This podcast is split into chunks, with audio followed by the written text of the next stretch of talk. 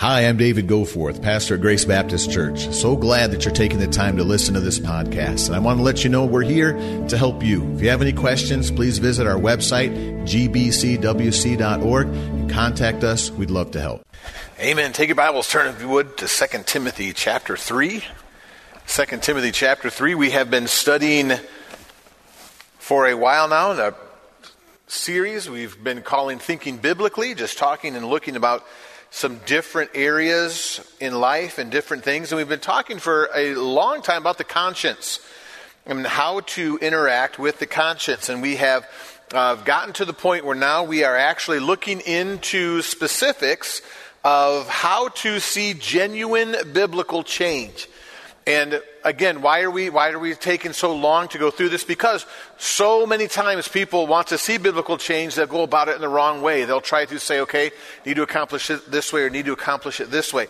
By the way, before I go into that, because we won't have another service before then, uh, the the if you haven't gotten the uh, information for Brother Lawson's uh, services, it's down uh, in Charleston. It's going to be um, visitation at 9 o'clock and then the service at 10 o'clock at Northside. Uh, and so if you, uh, of course, many of you folks know them. If you have not gotten that information if you have any other uh, questions about that, you can call and talk to the church office. So I want to make sure and get that to you. But we've been talking about how to biblically affect change instead of just getting into a religious response to things. Because again, we've been talking about the fact that you can have different responses to God's Word. You can have the irreligious response, which is, I don't care about God's Word. Or you can have the religious response of, okay, I'm going to follow God's Word so that God will love me. That is what most religions in the world have a basic different teaching that basically boils down to do what you should do and God will bless you, love you, take you to heaven, do different things like that. Those are, those are both wrong responses, but there's another response. There's a gospel response. And it's amazing if you talk to many Christians and you say, okay, how are you going to see genuine, genuine change? They'll usually say, well, you're, you're going to go to God's Word, find out what needs to be done, and you're going to do it. But again, there's a gospel response that, that basically says, hey, uh, I, I, I want to keep the proper goals. I want to, I want to do things not just because they're correct, but because of the right gospel motive. Was a simple illustration. I was talking to someone earlier today.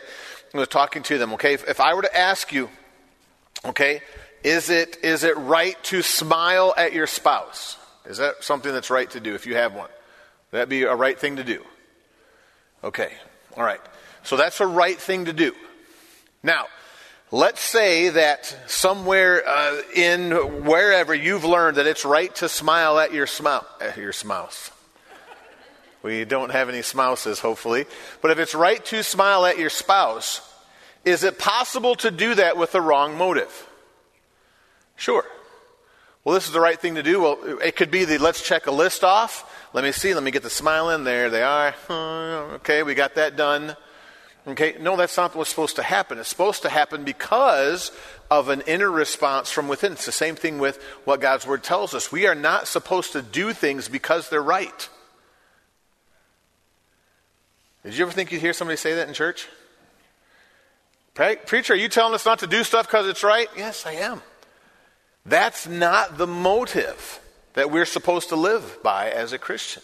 We're supposed to react to God's love to us and in an expression to our love for Him, then follow what He wants, not because He wants it, but because we love Him and it's what He has asked us to do. Not because we're trying to impress him, not because we're trying to do it, but because this is our response, lo- our love response to God.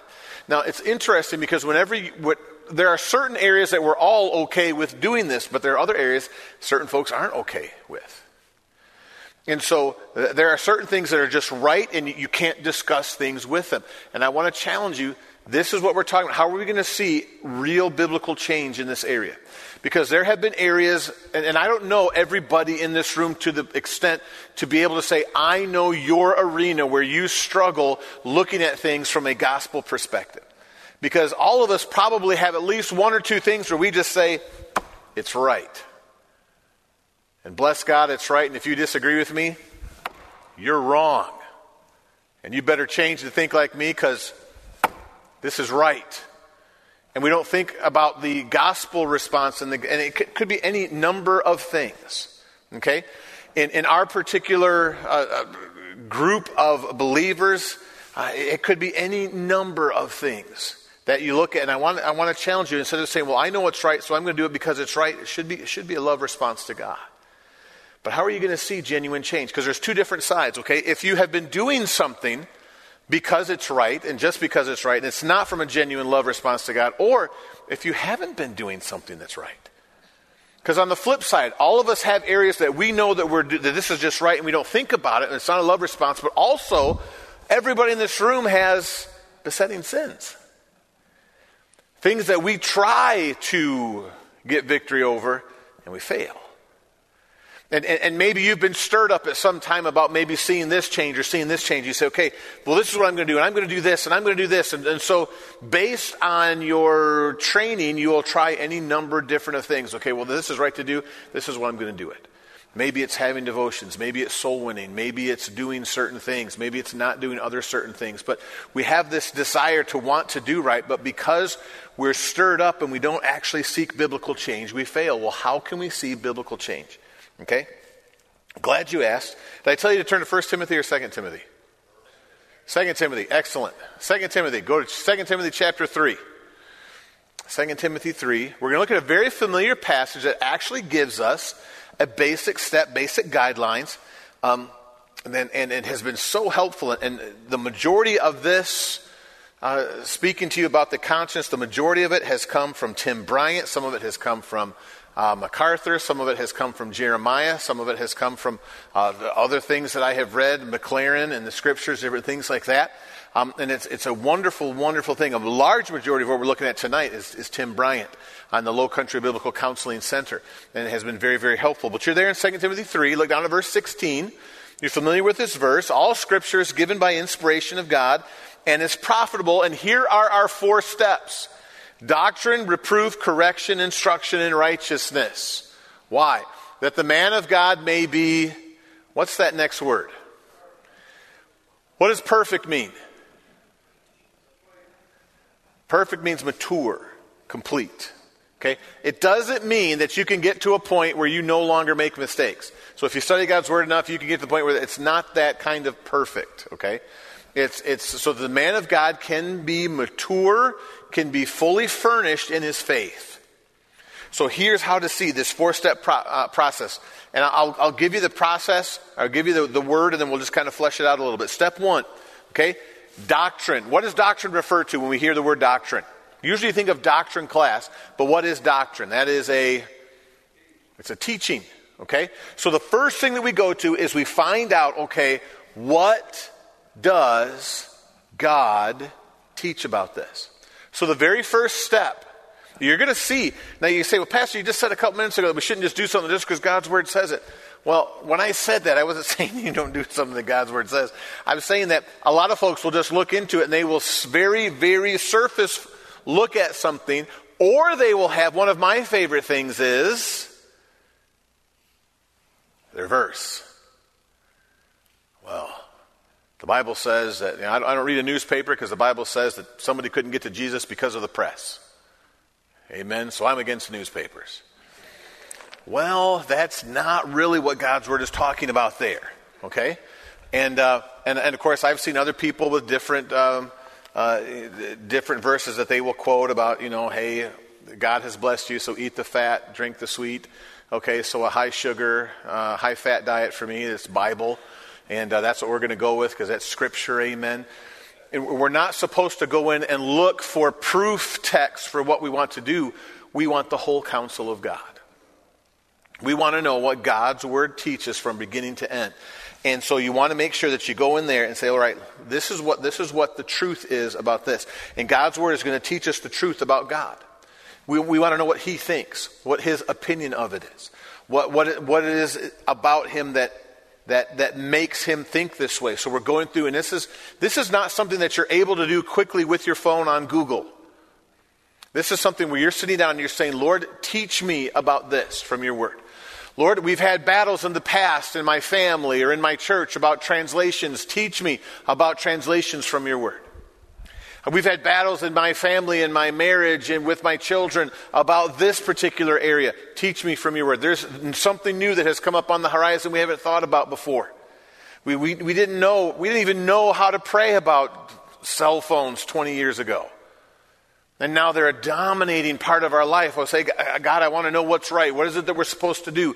Lord, help me to give me wisdom as I teach, as I study. You get in there and you teach. And the first thing, as He teaches you truth about God, then He's going to teach you truth about yourself.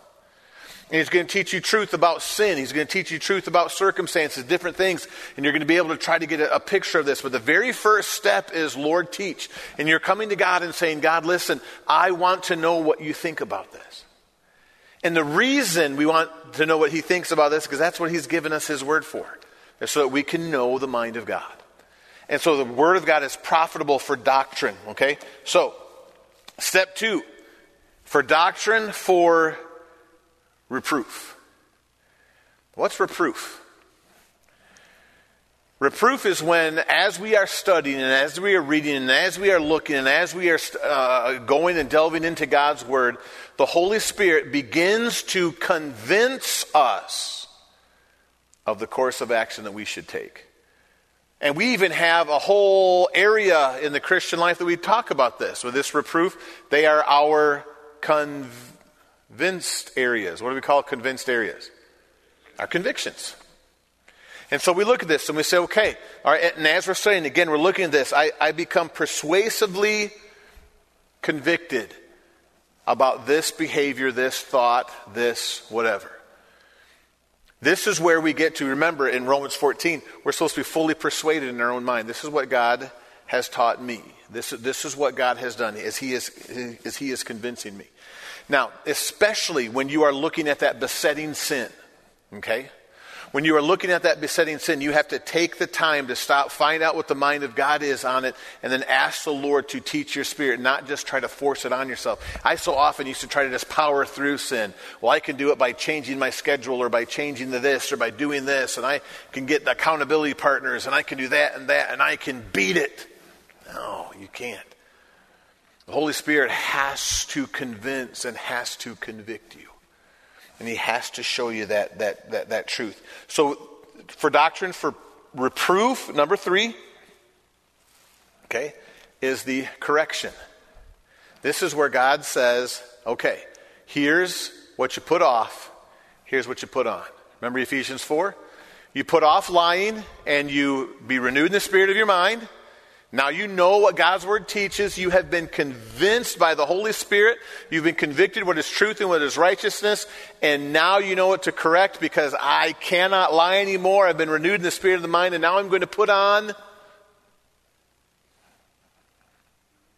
what? If I'm no longer lying, what am I going to put on? Kindness? Truth. I'm going to speak the truth. And what, what the Holy Spirit is going to do as He corrects using His Word, He's going to start showing you different areas where you're not being truthful, where you're not putting on truth. And you're going, wow, I've been deceptive in that area. Okay. And it's not a fiery evangelist that's convinced you. It's not some wonderful book that's convinced you. It's not some devotional that's convinced you. It's the Holy Spirit saying, hey, this is what needs to be corrected. Hey, th- th- this has not been truthful in your marriage, with your children, with your boss, with all different kinds of things. And you say, okay, I'm, I'm going to do this. And then step four for doctrine, for reproof, for correction, for instruction in righteousness. The more God's word instructs and convicts and corrects and reproves, the more we are empowered to respond correctly in future things that we have not yet even necessarily come up against. And so we get used to putting on, just using the same thing, putting off a line, renewing the spirit of our mind, and putting on truth. And the Holy Spirit begins to correct our personal interactions with different individuals. Okay, this and this. And then we get into a new situation that we haven't ever entered before. And some of you are going, Pastor, I mean, I haven't seen a new situation in. Yes, you have. Let's be honest. You've never been this age before in your life. This is the first time you've been this old. This is the first time you've had all of these particular situations. And now, okay, now the Holy Spirit's going to begin to train and begin to direct and begin to say, okay, here's, here's what we're going to do. But this often, this particular step, not this particular step, but this particular process often gets stuck in one particular area, especially if it is with a besetting sin that you are trying to, uh, uh, to work on. Take your Bibles, turn to 2 Corinthians 7. 752, we still got a couple minutes. Okay? 2 Corinthians 7.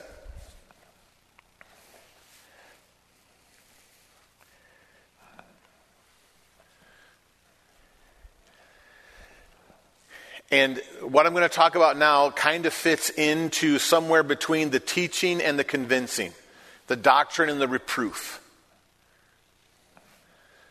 But often we never get past the convinced part. Can't tell you how many times I have, I have counseled with individuals that are struggling with pornography. And why are you struggling with pornography? Well, uh, they look at me like, what do you mean everybody struggles with pornography? Why are you particular? What is the thought process that you're going through that? And, and they, they look like, well, because it's tempting. It's, what do you mean? And, and, it's so hard. Or if somebody comes into my office and, they, and, and they're, they're mad about something that's happened at the church, and I'll say, well, uh, why are you angry? And they'll say, well, because, I, I, because this happened in the church. And I said, well, yes, but I go to the same church, and I saw that that happened. And I didn't get angry, so it's not universal, so why did it make you angry?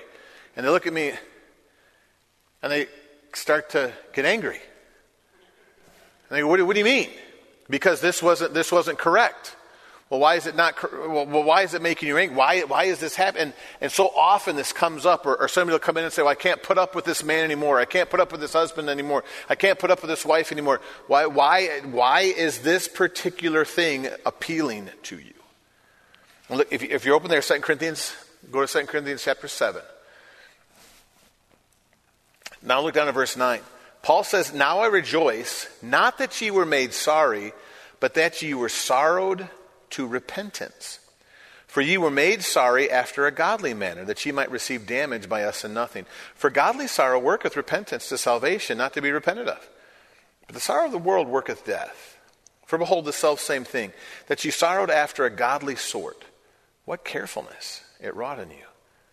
What clearing of yourselves! What indignation! What fear! What vehement desire, what zeal, what revenge.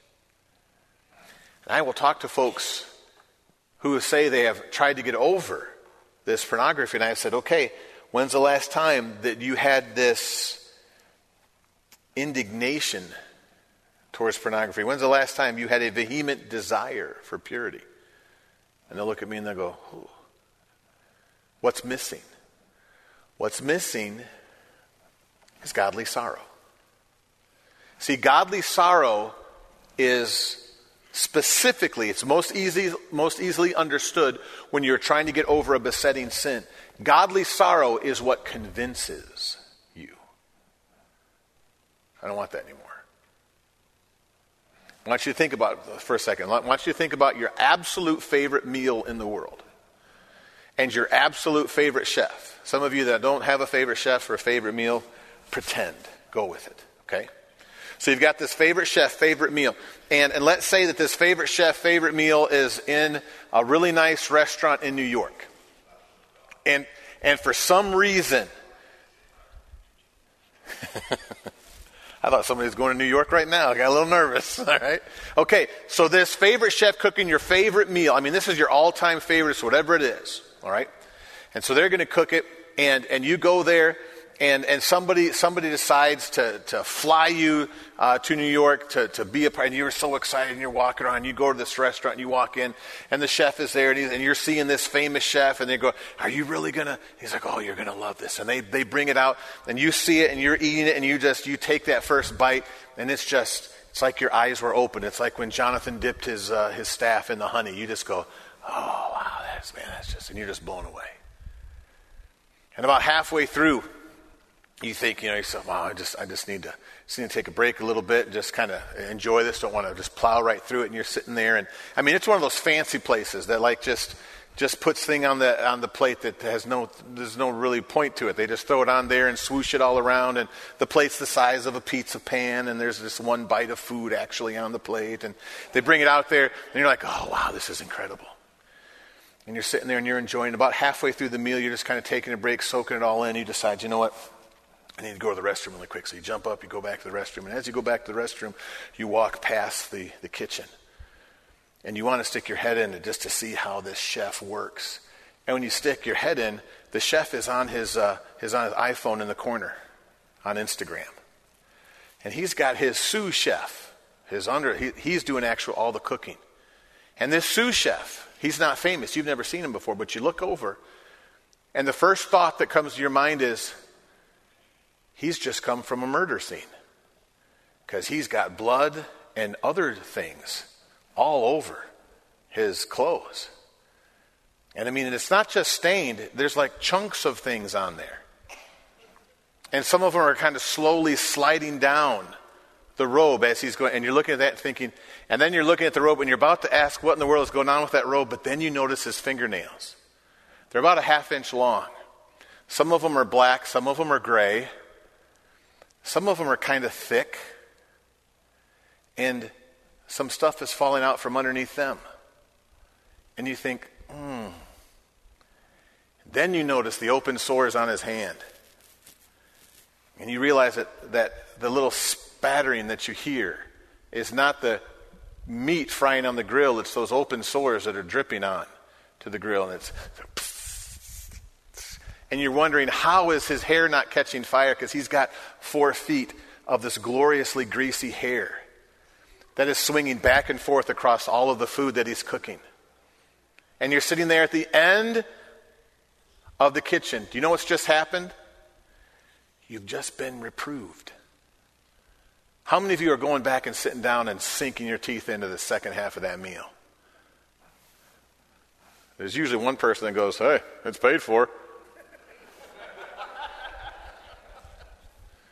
So, all of us, our favorite meal, our favorite chef, and we think, oh, this is so wonderful. Then all of a sudden we go back and we immediately are reproved because we see this. I don't know what you would call it. It's probably a felony in most states. That's cooking your food. And immediately you are reproved and you are convinced. And what happens? You repent. What do you repent of? That dinner. How do you repent of that dinner? Do you come back and sit down and longing to look at it and go, I miss the days when a pus filled cook made my food? You're repulsed by it. And the chef comes out and says, Hey, we, we, have come up with a new dessert. We'd like to. Nope.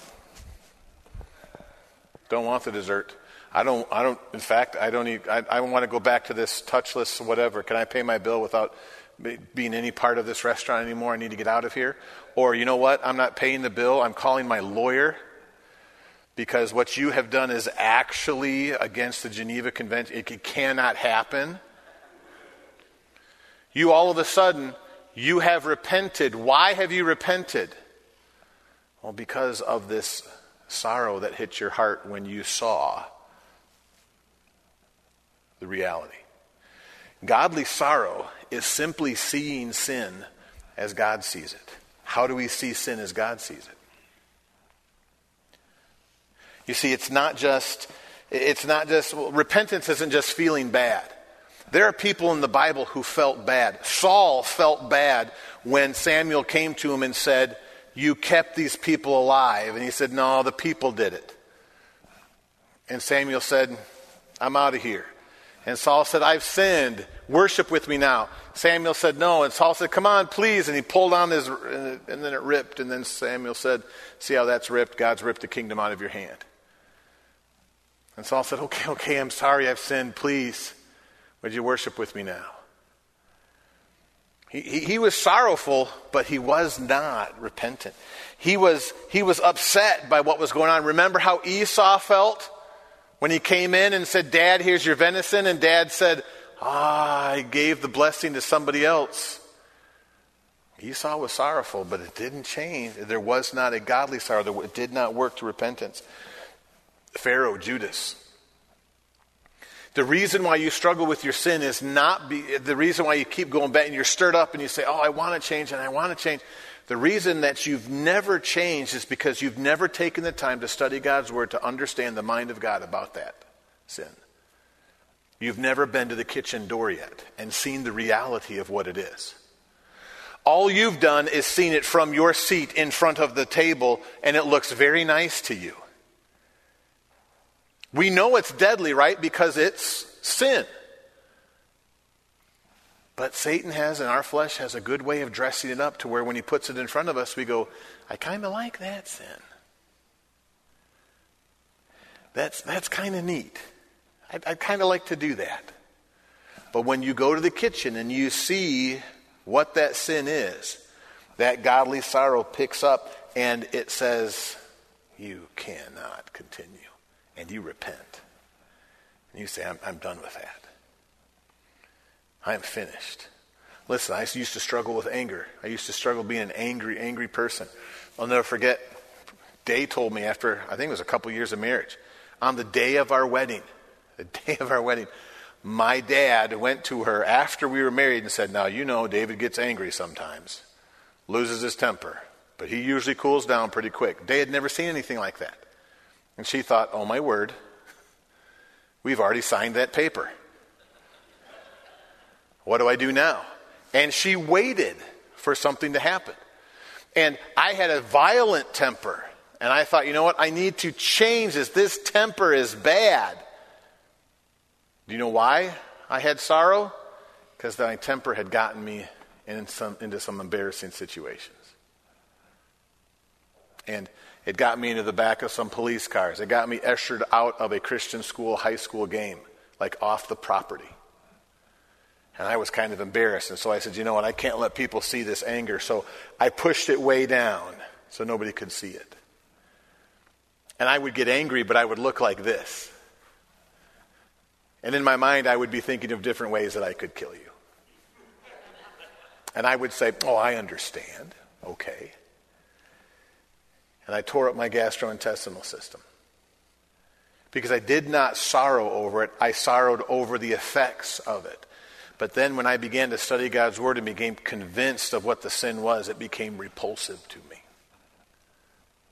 Repulsive. And do you know what I did? I repented. I didn't finish the meal. I didn't even want to go back down and sit at the table. And until we have this, this godly sorrow that will drive us to this repentance, we'll never have victory over the sin.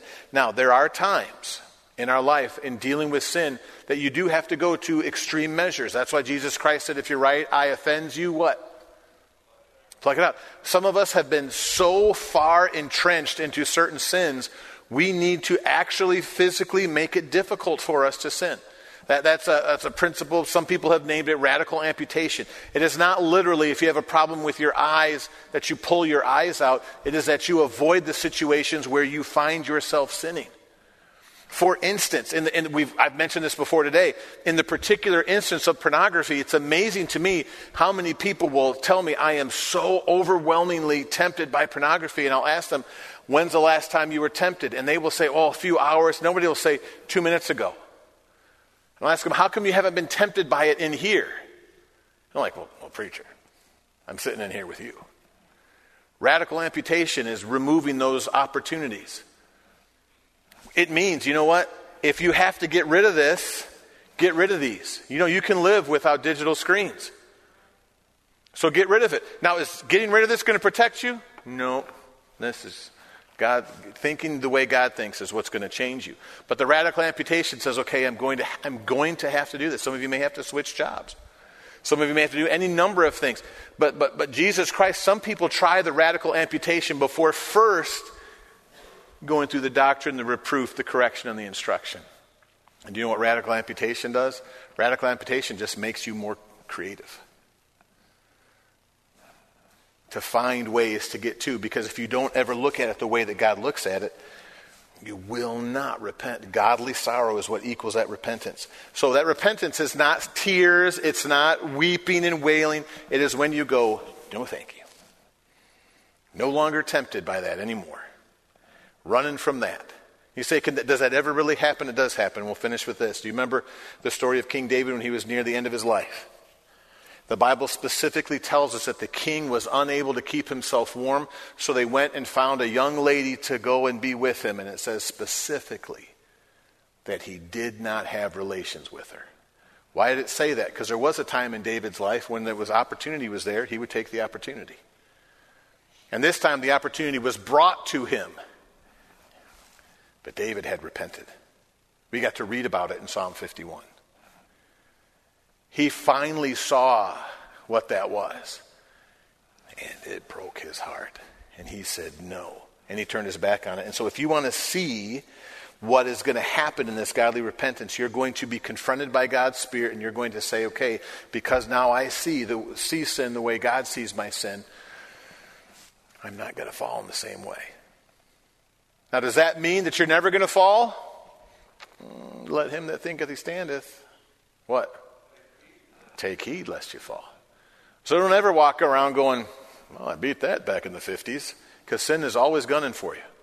You always have to put on the shield of faith, the breastplate of righteousness, the helmet of salvation. You've always got to be dressed for battle. You've always got to be careful. But if you actually want to see this sin change, if you want to see victory over this, and maybe this is fighting in your marriage, maybe it's uh, a pride over a certain particular thing. Maybe there's certain areas that you've just kind of walled off, and you said, "Okay, I'm just not going to go there, and that'll that'll help me avoid that sin." Okay, go back. Doctrine, correction, reproof, instruction. And if you're getting stuck, you're probably skipping over that reproof part, and you need to go back in and say, "Okay, God, I need to sorrow over this. I need to see my sin like you do. 1 John 1 9. If we confess, confess means what? Say the same. We've got some lawyers in here. If you confess to a crime, you're not allowed to make up something different. They say, Did you murder the man? And if you said, Well, I confess, we disagreed sometimes. That's not a confession. Confession is what you're saying I did, I did that. I confess to that. I say the same. And that is what often is missing from because Christians want to just go, well, let me get to the redemption part without the godly sorrow, without the godly sorrow that worketh repentance. All right, it's 809. Let's stand to our feet. We have been dismissed early. Write it down in your calendars. It does happen at Grace Baptist Church. Let's have a word of prayer, and you can use this extra minute any way you want to. You're the captain of your ship. Amen. Enjoy it. Lord, thank you for this time. Teach us, and Lord, encourage us with the truth of your word. We love you. Thank you. In Christ's precious name, amen. Amen. We'll see you Sunday.